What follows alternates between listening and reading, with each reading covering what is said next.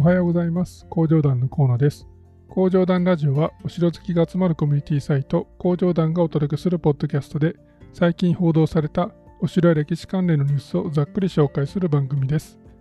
2022年3月21日は伊達政宗騎馬像が傾く。原城跡に夢一夜城4年ぶり復活。福井県内14カ所で桜モチーフ限定番号上院発売といった話題でお届けします。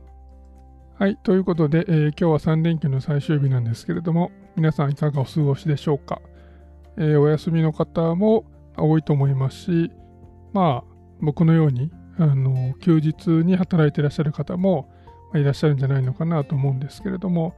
僕はもう基本的には、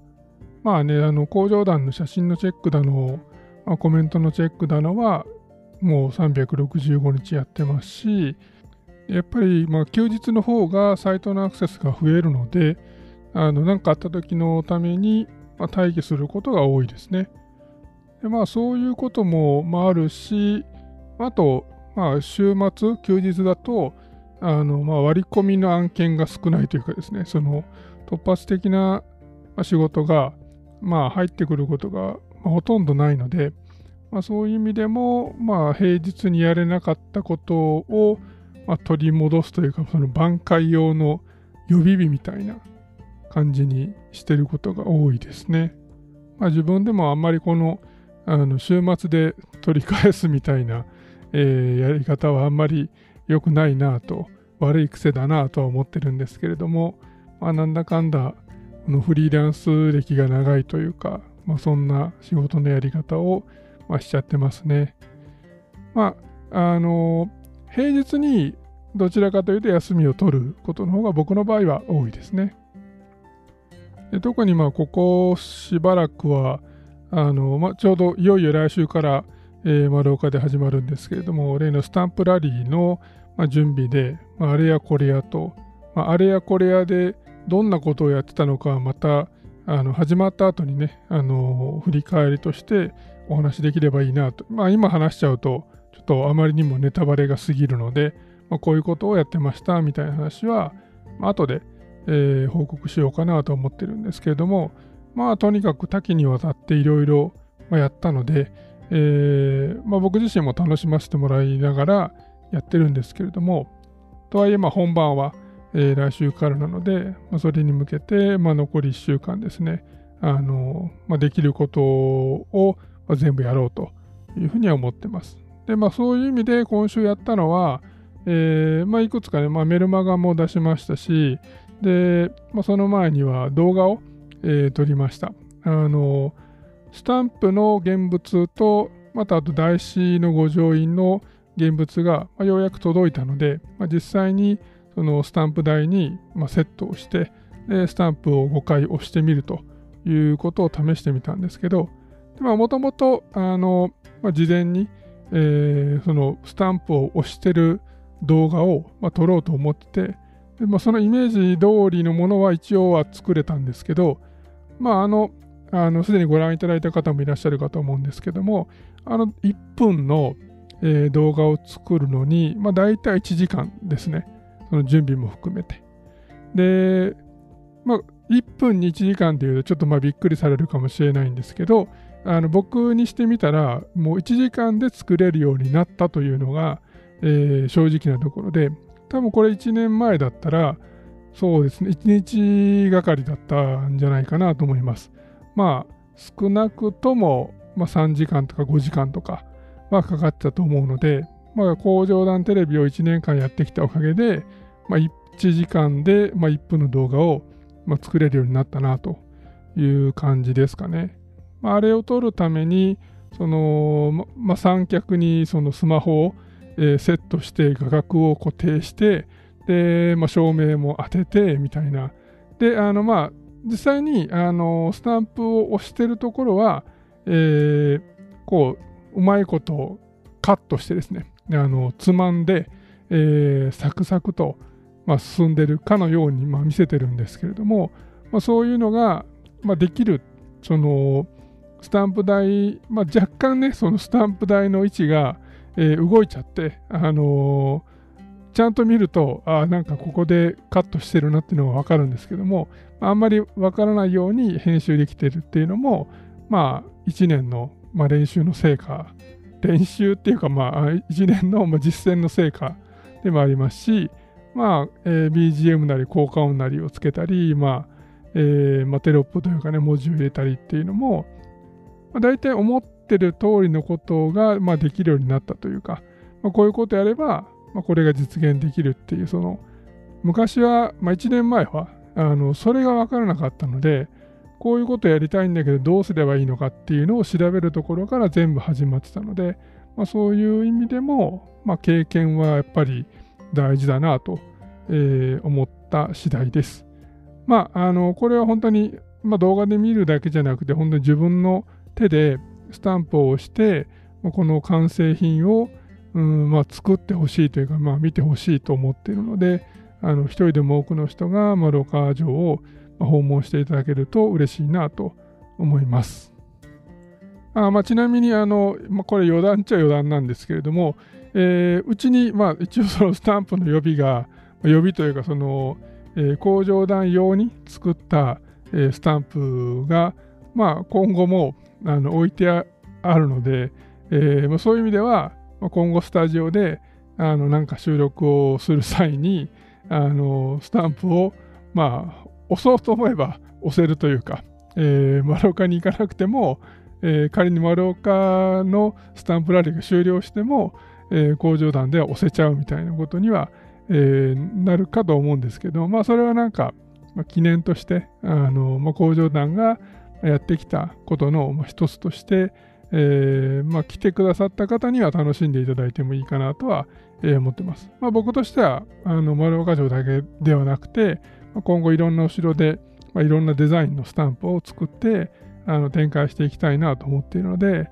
まあ、全部を作っていくとあのスタンプ置き場だけでねあの結構なスペースを取っちゃうので、えー、全部を作るかはわからないんですけどあのできるだけいろんなものを、試していただけるようにはしたいなとは、思っているので、あの今度ねスタあのスタジオに、来られる際のその楽しみの一つとして、え、まあなんか期待していただけると嬉しいです。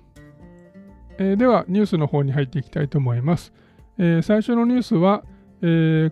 これは、えー、河北新報オンラインに上がってたやつで、伊達政宗騎馬像が傾く周囲立ち入り禁止仙台城跡というタイトルで、16日に宮城、福島両県で震度6強を観測した地震は仙台市の観光名所仙台城跡を直撃した本丸跡の仙台藩仙台藩祖伊達政宗の騎馬像が傾き石垣が一部崩落するなど森の都を象徴する場所が傷ついた市によると騎馬像は台座に接続する左前足と右後ろ足に幅1センチ程度の亀裂が入り正面から見て左側に10度ほど傾いた地震の強い揺れの影響とみられる。市は騎馬像が倒れる恐れがあるとして、17日午後に周囲に足場を組み立ち入りできないようにした。今後は修復作業に向けた検討に入るということなんですけれども、まあ、石垣もね、結構崩れてるっていうあの映像があって、この記事にも、まあ、写真と、まあ、文章があったんですけど、まあ、本丸北西と、あと鳥の門と言われる場所の2箇所で、石垣が、えー、まあ、計28メートルにわたって崩れたと。で、まあ、道を塞いで、今通行止めになっているということが、あのありました。で、まあ、この本丸北西の部分っていうのは、えーと、震災の時にも崩れてるんですよね。で、まあ、その時も、まあ、およそ60メートルぐらいにわたって崩れたそうなので、それの半分ぐらいの、まあ、被害っちゃ被害なんでしょうけれども、まあ、それでも、えー、当時はその全面通行再開までに4年間かかったっていうことなので、まあ、今回の,、まあその復旧にどれぐらい時間かかるのかちょっとまだわからないところなんですけれども、まあ、他のね、ところも含めて、まあ、早く復旧していただけるといいなと思います。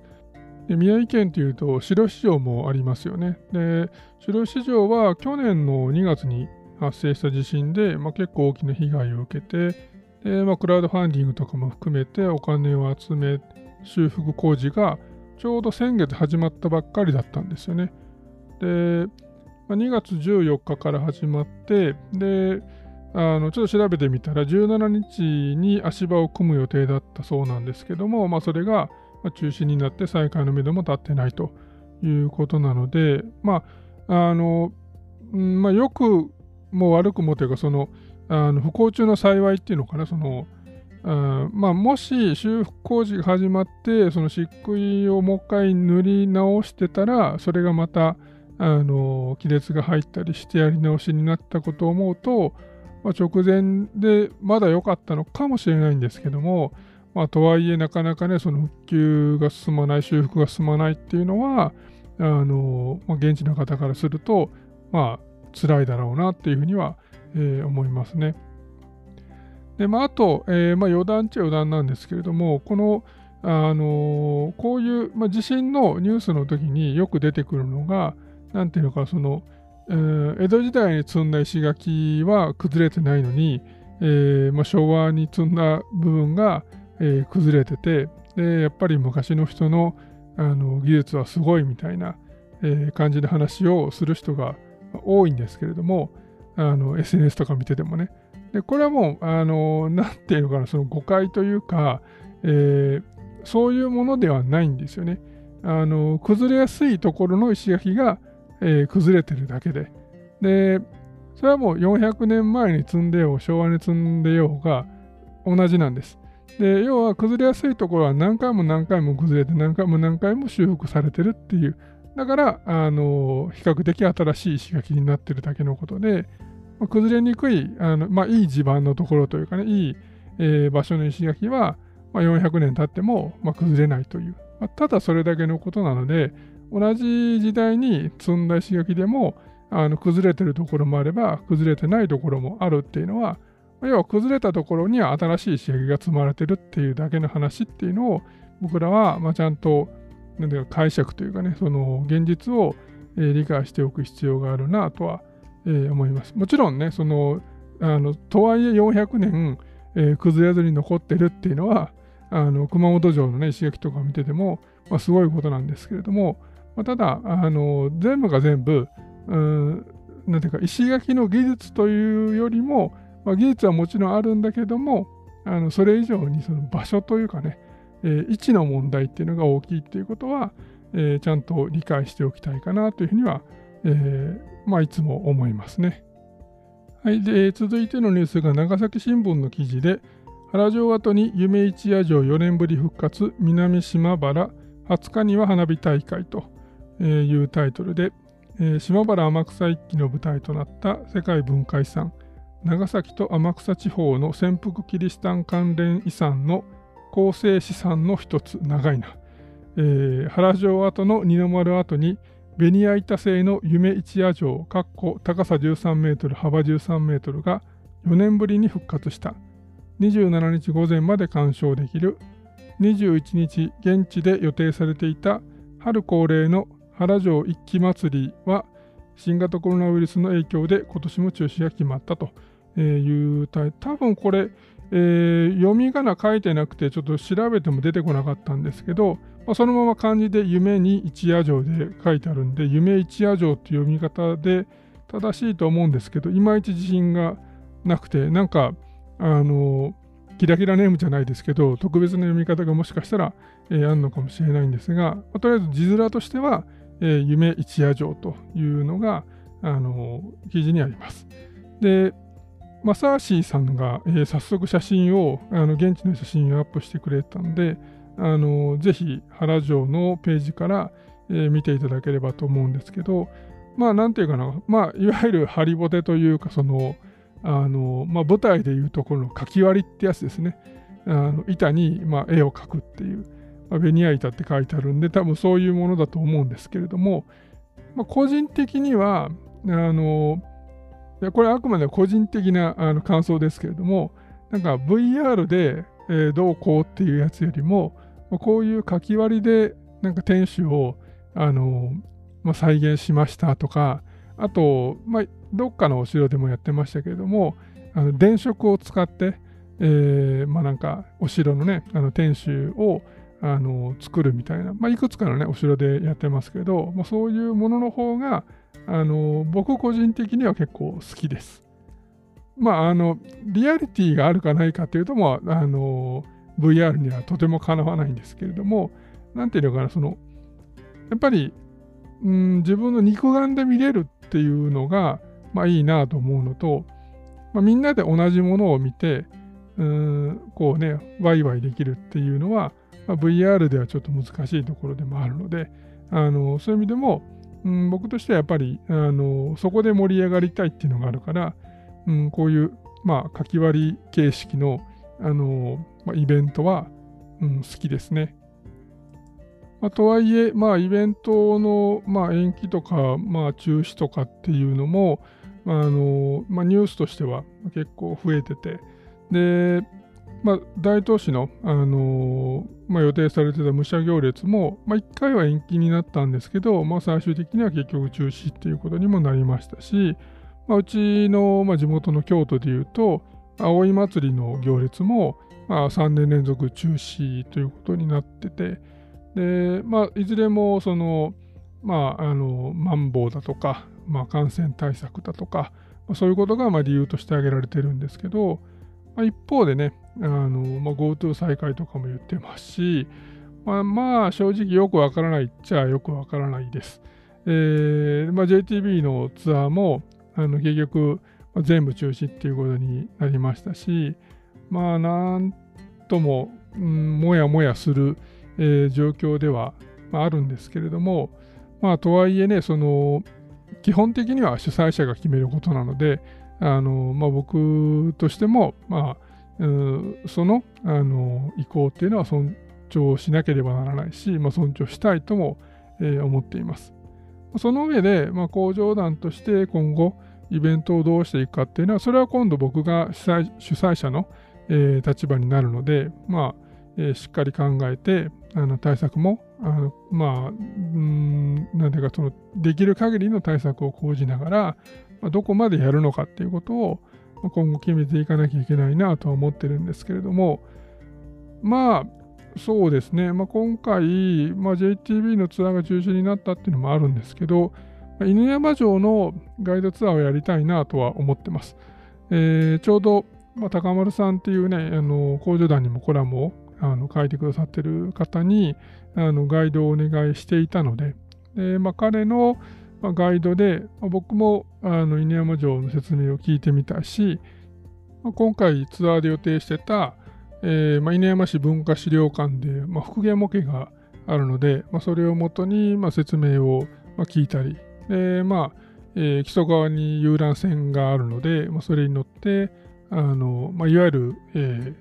後ろ健吾ってやつですね。あのま、川からは、ま、とても、えー、崖になってて登れないっていうこの犬山城の、まあ、実際に登られたみたいなんですけど、あのそういう、なんていうか、うん、まあ、お城の場所のね、えー、をリアルに感じてほしいし、で、お城自体にも、えー、しっかり、ガイド付きで案内をしてもらいたいし、あとはあれですね、あの、えー、ついこの間紹介した、まあ、裏楽園っていうね、あの近くにあるところのジョアンっていう茶室もあの本物がね、あのあるので、えー、合わせて見てみたいなと思います。まあ、ここはまあ、うん、現地集合、現地開催みたいな、あの、まあ、過去に二条城とか江戸城でやったツアーの形をとって、まあ、やってみたいなと、今のところ思ってます。まあ、いつやれるかはちょっとわからないんですけど、まあ、とりあえず花粉症のシーズンが終わった後に、あの、まあ、仕切り直しで考えてみようかなとは、え、思ってます。まあ、ただ何にせよ、その江戸城でやった時に、あの、実感したというか痛感したのが、えー、僕の移動が入ると、えー、途端にこの採算が取れなくなるというか、あの、まあ、犬山だと、まあ、東京に、東京往復に比べると、あの、まあ、全然ね、えー、金額も変わってくるので、まだマシかなとは思うんですけど、やっぱり京都から離れれば離れるほど、その、何でか、コストが、えー、増すので、まあ、そこはちょっと、あの、要検討かなとは、えー、思ってるんですが、まあ、とはいえ、やっぱりね、あの僕としてはトントンで全然よくて、あのそこで大儲けする気はなくて、赤字になれなきゃいいなっていうぐらいの感覚ではいるんですけれども、まあ、いい感じのところの、まあ、値段設定ができれば、えーまあ、ぜひ開催したいなというふうには思っています。なので、まあ、その時にはぜひね、あの多くの人に、まあ、多くの人に参加してくださいねっていう言葉も、なかなかね、その昨今言いづらくなってるというか、その、あのあまりたくさん人を集めすぎると、えー、今度は密の問題が出てくるので、まあ、定員の、まあ、縛りというかね、その制限もかけなきゃいけないのかなっていう感じではあるんですけど、まあ、なるだけ多くの人に参加していただけるようなあのイベントにしたいとは思っています。で、えー、続いてのニュースが福井新聞の記事で、桜モチーフ限定版御乗員が登場、和岡城や越前大野城、福井県内14カ所で発売というタイトルで、桜のシーズンに合わせ丸岡城や越前大野城福井城など福井県内14カ所の城と城郭関連施設で桜をモチーフにした限定版の御城印が一斉に発売される。近年城や城跡を訪れた記念となる御城印の人気が高まっている。今回の一斉発売は県内5つの城の関係者で作る、え、越前若狭御城印運営協議会と昨年発足した福井城巡りプロジェクト実行委員会の呼びかけで実現したと。でまあ、えー、五条院の連携っていう意味だと青森県とかの岩手県の、えー、自治体がやってる南部お城巡りっていうのがねあれが、まあ、結構な数の、えー、お城お城というかまあ、えーまあ、上官ですよねがあの、まあ、あれもあれは限定版とかではなくて、まあ、単にあの、まあ、紹介し合うみたいなえー、プロジェクトとしてやってるって感じだったので、まあ、今回のように、まあ、みんなでその、まあ、桜とか春を、えー、モチーフにした御城印を、まあ、特別版のね御城印を出してで、まあ、それを期間限定で売りましょうみたいなのは、まあ、割と初の試みに近いんじゃないかなという感じではいるんですけど、まあ、なかなか面白いですね。まあ、こういうそのあのまあ、地域が、えー、一丸となってうんこの周遊を促進するみたいなあの取り組みは、まあ、僕は非常にいいことだなと思うので、まあ、いろんなところで今後あの続いていけばいいなというふうには思ってます。まあ、この福井城巡りプロジェクトっていうのがあの、まあ、立ち上がる前から、まあ、相談は受けててでまあなんか協力できることがあったら、えー、しますよみたいな話もしてたんですけど、まあ、実際にはそこからコロナの感染者が増えていって特に何もあのやり取りのないままあのたまに連絡が来るぐらいのあの関係で、えー、は続いてはいるんですけど、ねまあ、今回のこの記事もあのニュースとして情報をいただいていてで、まあ、後ろニュースにも掲載したんですけどで、まあ、その連絡いただいた際にあのあじゃあ丸岡城で来週からこういうスタンプラリーやるんででこれって福井城巡りプロジェクトにも、まあ、絡んでくるというか、まあ、取り上げるネタとしてもあのぴったりなんじゃないですかみたいなことを、えーまあ、連絡僕の方からあの伝えたらあそれはまさにそうですねということで、うん、来週その、まあ、おそらく初日だと思うんですけどあの取材に来てくれるっぽいです。あの多分あのまあ、僕が、ね、その直接取材対応するわけではないのであの、まあ、あとはえー、先方にあの連絡して取材してあげてくださいみたいな感じにはなったんですけど、あの多分取材に来てくださると思うので、まあ、そういう意味でも、まあ、結構楽しみにしてるというか、あの DMO が、えー、主催なので、まあ、DMO があのいろんなところにもコンタクト取ってらっしゃると思うし、まあ、どれぐらいのメディアがね、あの取材に来てくださるかは、まあ、僕は全然分かってないんですけれども、まあ、ただ、まあそういう意味ではあれか、工場団自身も、あの取材に伺う、えー、メディアの一つなので、あの少なくとも福井新聞と工場団には、えー、記事が載ると、えー、いうことは、まああのまあ、ほぼ確定してるんですけども、あのもっともっとね、えー、テレビとか新聞とか、えー、そういうところが、まあ、取材に来てくれたらいいなというふうには、えー、思ってます。まあ僕も、まあ、赤い陣羽織をあのいつもの衣装ですけども、あれを、まあ、着ていくので、着ていくというか、まあ、持って行って現地で着るので、あのまあ、もし写真に、えー、ちらっとでもなんか映り込んでたら、あ、あそこにいるっていうふうには、あのすぐ見つけてもらえるんじゃないのかなというふうには、えー、思います。まあ、楽しみですね。まあ、結構、まあ、日帰りであの行くのでで、しかもまあ、あの僕は運転は基本しないんですけど、あの車に乗せていってもらうので、うん、まあ、片道2時間半から3時間ぐらいですかね、を、まあ、かけていくので、あのまあ、なかなかのあのハードなスケジュールであるんですけれども、えー、まあ、目いっぱい楽しんでこようと、えー、思います。まあ、そういう意味だと来週、えー、土曜日に、まあ、行って、まあ、日曜日に多分レポート書くと思うんですけど、でまあ、その夜に多分収録するでしょうから、えー、来週の、えー、この今週来週がなんか今と散らかってますね。えっ、と、取材に丸岡に行くのは今週末で、えー、で、まあ、来週月曜日のあの放送では、多分何かしら、あの行ってきた、えー、感想などが、まあ、喋れるんじゃないかなと思うので、あの楽しみにしておいてください。はい。じゃあ次の、えー、話題に行きたいと思います。えー、次の、えー、記事がですね、福島民友新聞社の記事で、入館5万人達成、白川の小峰城歴史館開館3年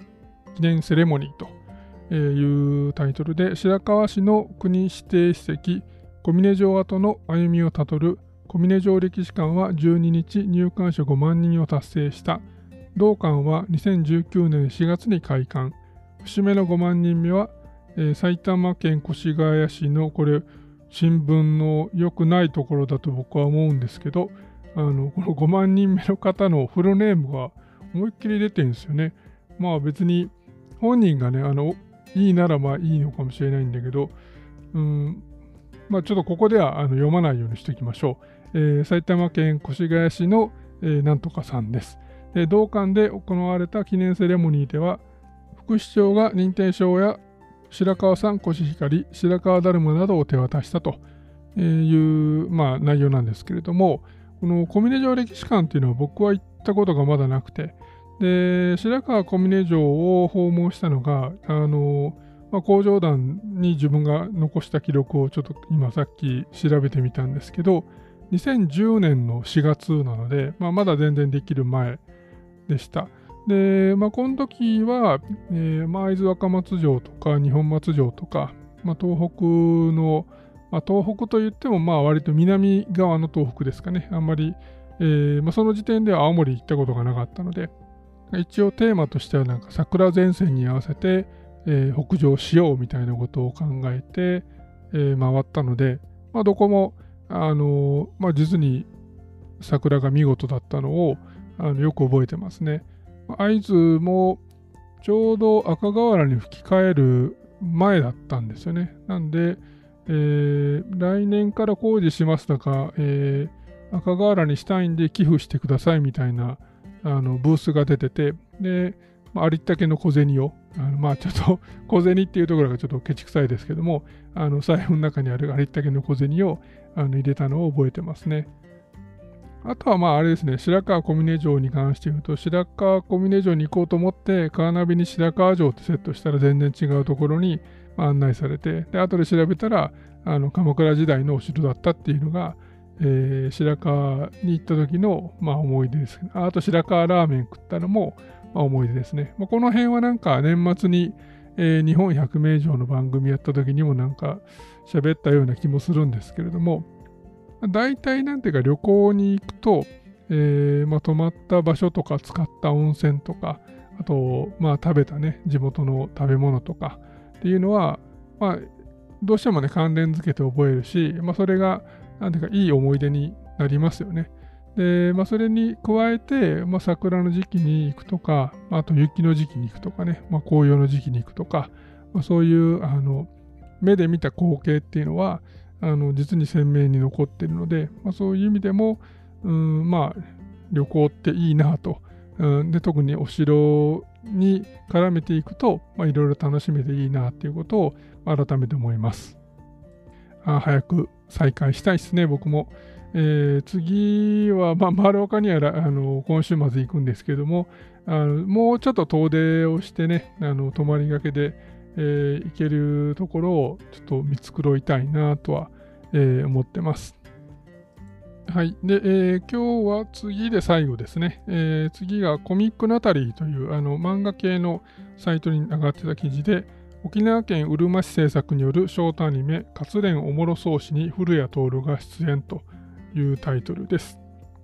内容が沖縄県うるま市制作によるショートアニメ、活連おもろそうしが沖縄のアマーリパークで上映される4月に放映開始予定だ。活連おもろそうしは歴史文化施設の魅力向上、沖縄の歴史文化への関心を高めることを目的に作られたもの。活連城跡の10代目アジ雨割りを題材とした歴史物語で、雨割り編と桃と踏み上がり編で構成される。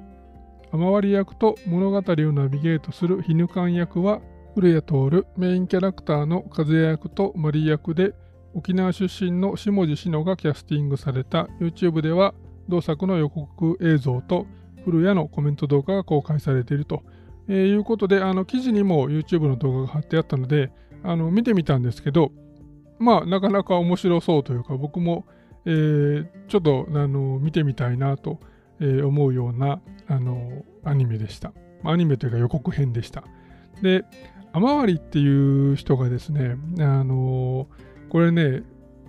まあ、僕はまあ沖縄に、えー、取材に行った時にあの活連グスカートにも行ってで、まあ、現地のガイドの方にいろいろ教わったので、まあ、ちょこっとだけあの、まあ、知ったかぶりというか、まあ、うろ覚えのあの知識があるんですけどもあのこの人は本当に、まあ、魅力的な人なんですよね。で、まあ、琉球の麒麟児と呼ばれるようなあの、まあ、英雄ですね。で英雄でで、まあ、琉球の歴史上やっぱりあの琉球にも戦国時代っていうのがあってで、まあ、いわゆるあの信長とか秀吉みたいな、まあ、そういう、まあ、英雄があの、まあ、何人かいたんですよね。でこの雨割っていう人もその一人だし、まあ、あと、えー、五サマルっていう人も、まあ、いてですねで、まあ、この五サマルっていう人がまあ、うん、こっちの方で言うとそれこそ太田道館みたいなあの戦にもえー、長けていて、で、まあ、築城技術にも優れていてみたいな、あの、まあ、すごい、えー、武将で、えー、だけど、あの自分がトップではなくて、えーまあ、家臣としてあの仕えて支えるというような立場の人だったんですよね。で、この、えー、五サ丸が仕えていたのが、えーまあ、いわゆる琉球王の小太久というあの王様なんですけども、でこの、えー、小太久っていう王様と五サ丸っていう人とこの雨割っていう人が何という何とも言えないそのあのまあ人物相関図になるんですよね。で小太久の奥さんは五サ丸の娘なんですよ。だから、えー、王様の、まあ、義理の父にあたるのが、まあ、五サ丸と。でこの小太久の、えーまあ、娘つまり、えー、五サ丸の娘と、えー、小体級の間に生まれたあの女の子が嫁いだのが雨割りなんですね。全員、あの、何かまあ、えー、隕石関係にあるということなんですけれども、これはまあ小体級っていうのが、まあ、王様としてですね、その、まあ、各地の、まあ、豪族とか、まあ、有力者を、まあ、一族に、まあ、取り込もうとしたというか、まあ、あの身内にしてしまうことによって、反乱を防ごうという方針を取ったんですけれども、まあ、最終的にはあの、まあ、排除しようというふうに方針転換するんですね。で、まあ、結果、この五サマルっていう人もあの、まあ、自決させられるし、この雨割りっていう人も、まあ、滅ぼされてしまうという、まあ、これが琉球の、まあ、歴史で、で、これ、あの、まあ、いわゆる徳川士官っていうやつとかと同じなんですけど、まあ、基本的に、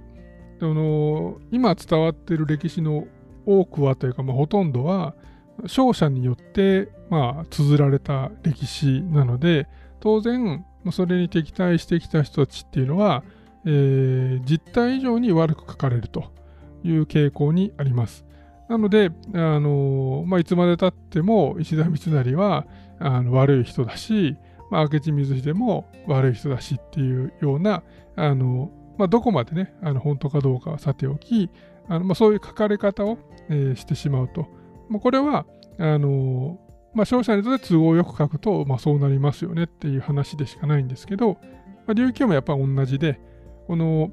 まあ、琉球王の、まあ、琉球王国としてのあの、まあ、正しい歴史、生史としては、やっぱり、えー、琉球王が正義で、えーまあ、それ以外は悪と書く必要があるので、この雨割りっていう人も、まあ、その王位簒奪を狙った、えー、悪人であるというふうに、まあ、書かれてきたんですよね。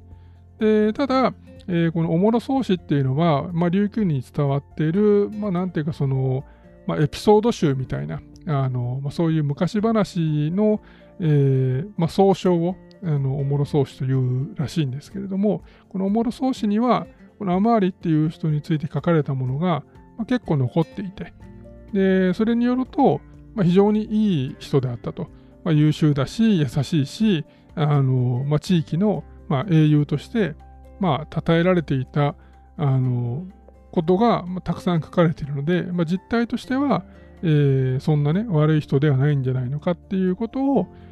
まあ、今、あのいろんな人が、えーまあ、言い始めていると。で特にこの、まあ、うるま市とか、まあ、地元の方々にとってみると、えー、悪人ではなくて英雄であるということを、まあ、伝えたいという、まあ、そういう一環の中で、えーまあ、作られたアニメーションだと思うんですけれども、まあ、割となんかそういううんと、まあ、従来の、あのまあ、説に、なんていうかその、まあ、えー、異論とか反論とかっていうことではないんですけれども、あのちょっと違う見方もあるよねっていうスタンスは、あの僕は結構好きで、で、ちょうど、まあ、僕らがやったその事例を話すと、まあ、七尾城で作った漫画がまさにそうでしたよね。で、七尾城の歴史において、あの上杉謙信に、まあ、いち早く、まあ、降伏をしてですね、で、まあ、えー、内から崩壊したというか、七尾城は、えー、敵に攻められて落城したんではなくて、えー、味方が裏切って落城したと。で、その裏切った味方は、えー、輸殺愚密という、まあ、男であるということが、まあ、ずっと語られてきたわけですけれども、ただ果たして本当に遊佐は悪人だったのかと、えー、いうことを考えると、うん、実はそうとも言い切れないんじゃないのかなっていうふうには僕は思ってたんですよね。で、おそらく、あのー、まあ、多くの、なんでこれまで書かれてきた、まあ、漫画や小説では、遊佐はもう完全なる悪で、で、まあ、その印象が強いがために、多分、信長の野望とかいうゲームでも、あんまり有能にはあの作られてないと思うんですけれども、遊佐っていうのは、まあ、遊佐氏っていうのはずっと、まあ、守護代として能登、を治めてきてたんですよね。で守護代っていうかな、なんでそのいるのかっていうと、要するに守護が京都にいるからですよ。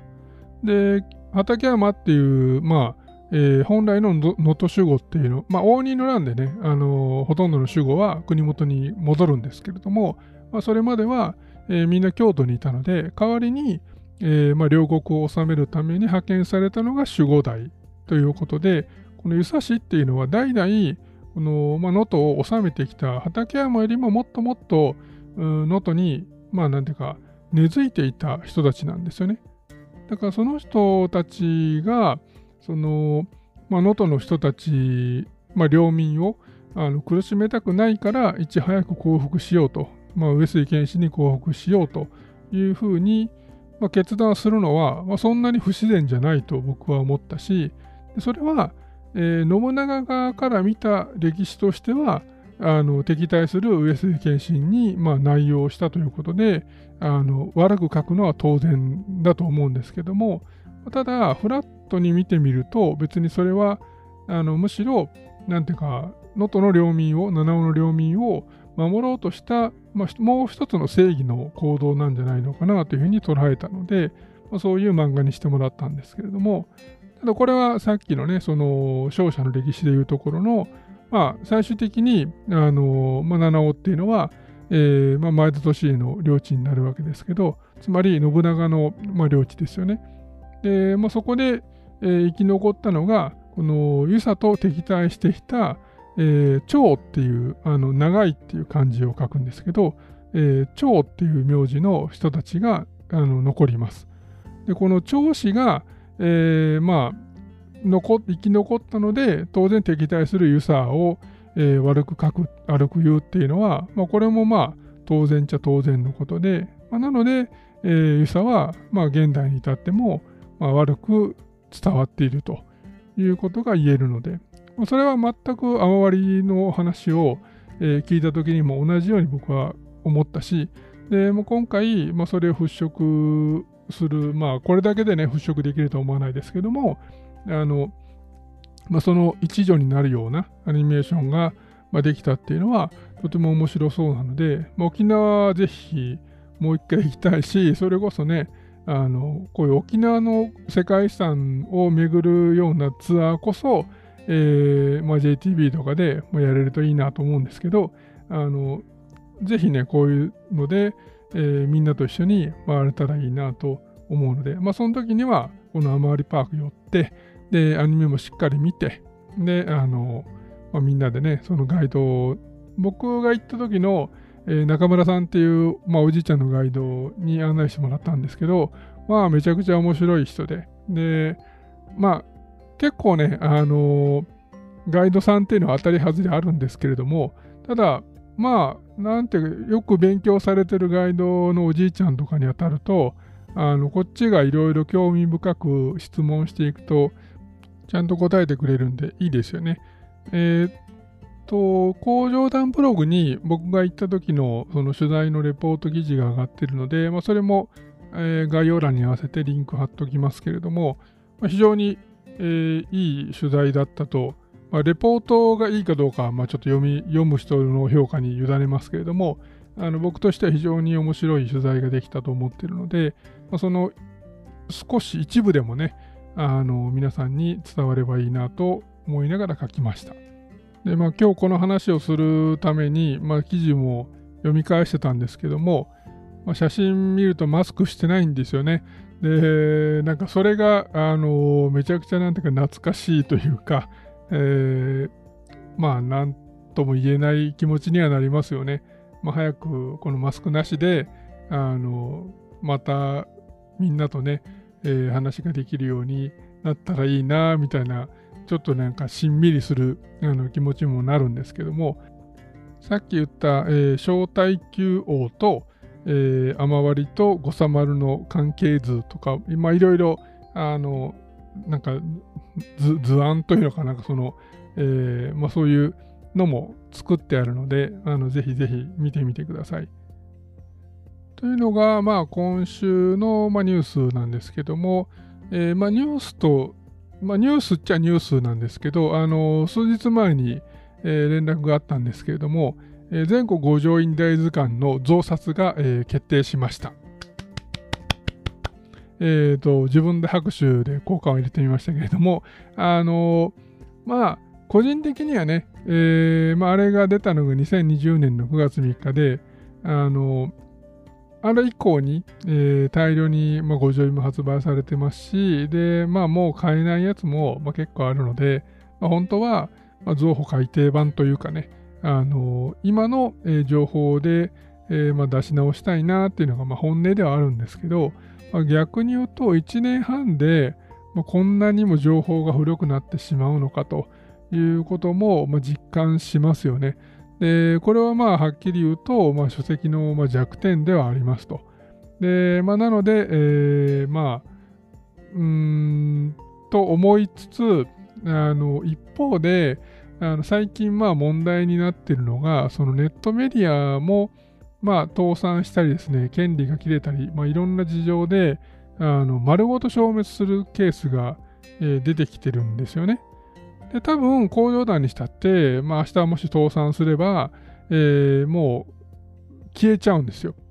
で、まあ、僕はそうならないように、あのまあ、法人化もして、まあ、なんとか、えーまあ、僕の、まあ、生き死に関係なくですね、あのまあ、サイトが、えーまあ、永続されるように、まあ、取り組んで、まあ、努力もしてるんですけれども、まあ、ただ、えー、リスクは未だにゼロにはなってませんと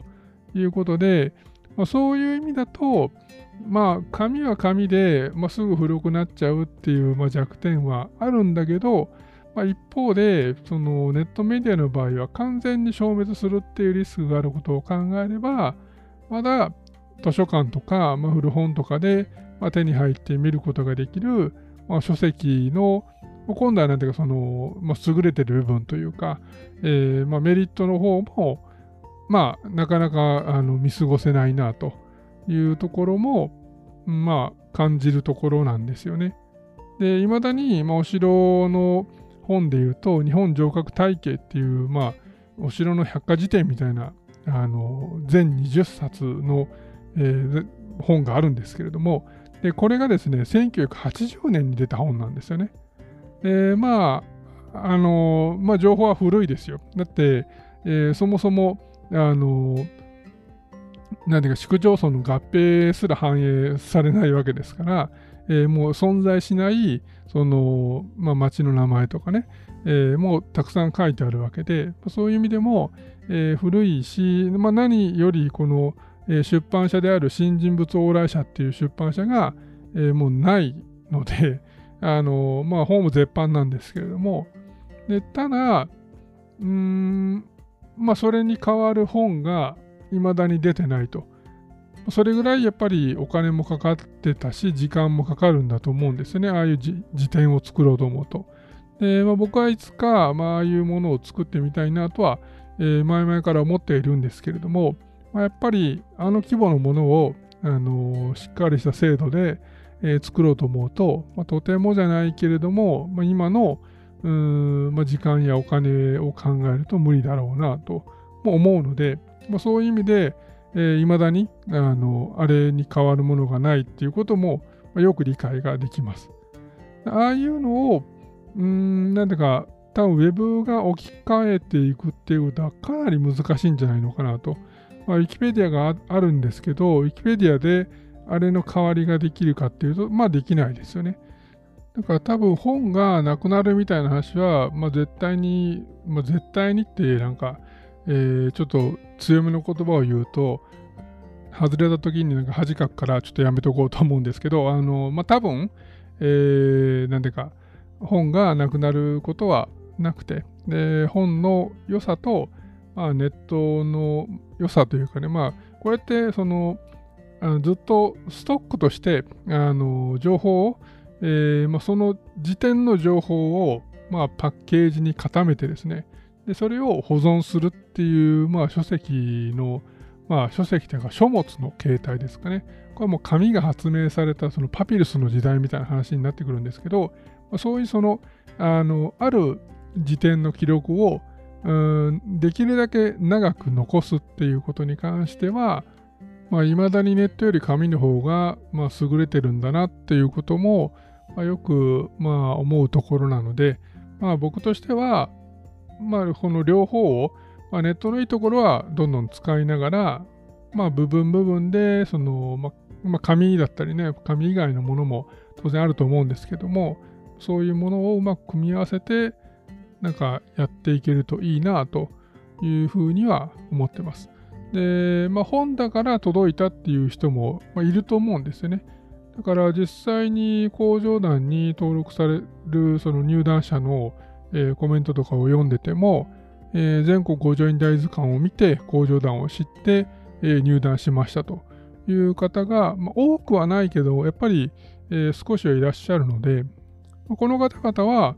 多分この本を出してなければ工場団の存在を知ることなく、まあ、少なくとも、あのその何割かの人は、まあ、一生知ることなくで、まあ、残りの人は、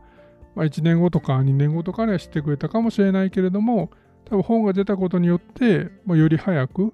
えー、知ることができたっていうふうに思うと、まあ、やっぱり本出してよかったなと思うし、こういうその、あの、まあ、いろんなところにね、この広げていくっていうのは、まあ、工場団にとってもいいことなんだなというふうには、えー、思っているので、えーまあ、今後もチャンスがあれば、えー、なんかやってみたいなと。まあ、あの、あんまり僕の作業が多いと、まあ、あの引き受けられないんですけども、まあ、全国上位大図鑑みたいに、えーまあ、僕のまあ、分担するページ数が少なければ、えー、ぜひまたね、あのやりたいなとは、えー、思いますね。でまあ、本のつながりで言うと、今ちょうど榎本先生の新刊のプレゼント企画をやってるので、あのぜひぜひあのこれを聞いてらっしゃる方も、あのサイン本なんで、えーまあ、自分で読むようには別にあの買っていただいても全然いいので、あの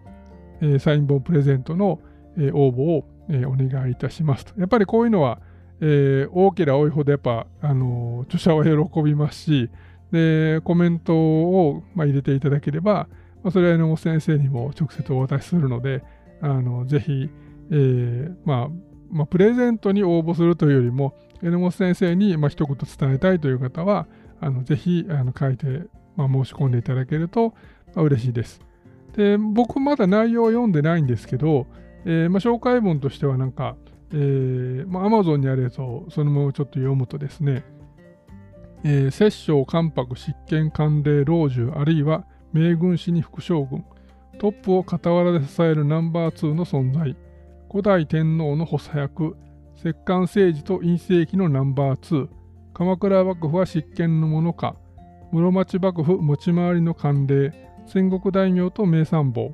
巨大官僚組織江戸幕府の舵を取った幕閣など古代から江戸時代の6章にわたって日本史の歴史で活躍したナンバー2に光を当てると。いうような、まあ、紹介文があるんですよ。で、まあ、表紙に安野藤原道長とかですね、北条義時とか、で、明智光秀といった、まあ、まさにナンバー2と、えー、呼んでふさわしい人たちが、まあ、挙げられているので、あの、まあ、見る限りは面白そうですよね。で、まあ、内容としては、まあ、先生が言うには、あの、編集者の提案らしいんですけど、まあ、実に、まあ、これまでの、まあ、将軍の日本史とかも含めた、えー、榎本先生らしい切り口のテーマだと思うし、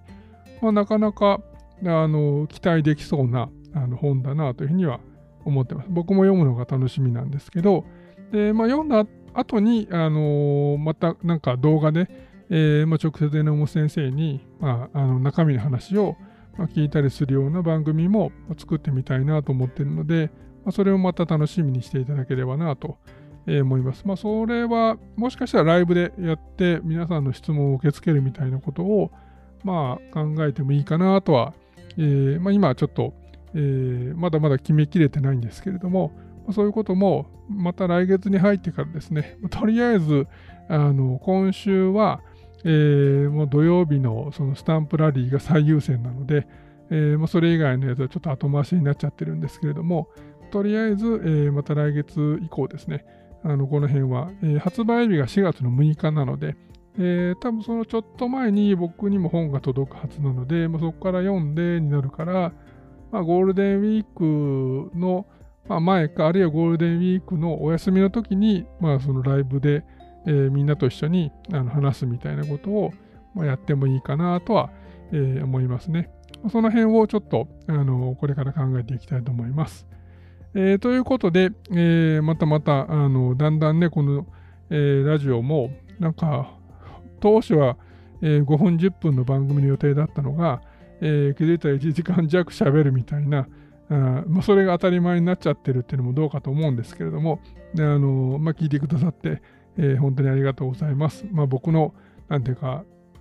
拙い、あの、一人喋りを、えー、こうやって毎週聞いてくださってる方が、あの、たくさん増えてきてるっていうのは、えー、本当になんていうか申し訳ないというかありがたいというか、えー、もっともっと頑張ろうという気持ちに今なってるんですけれども、あのとにかくなんだか僕は工場団を通じて、うーんまあ、何かを成し遂げたいというよりかは、あの工場団があってよかったなって思ってくれる人を一人でもたくさん作りたいというふうにしか思ってないんですよね。で、まあ、今の世の中っていうのは本当にどんどんどんどんなんていうか息苦しくなってるというか生きづらくなってるというかあのストレスが多い世の中になってますよね。まあ、それは社会全体が、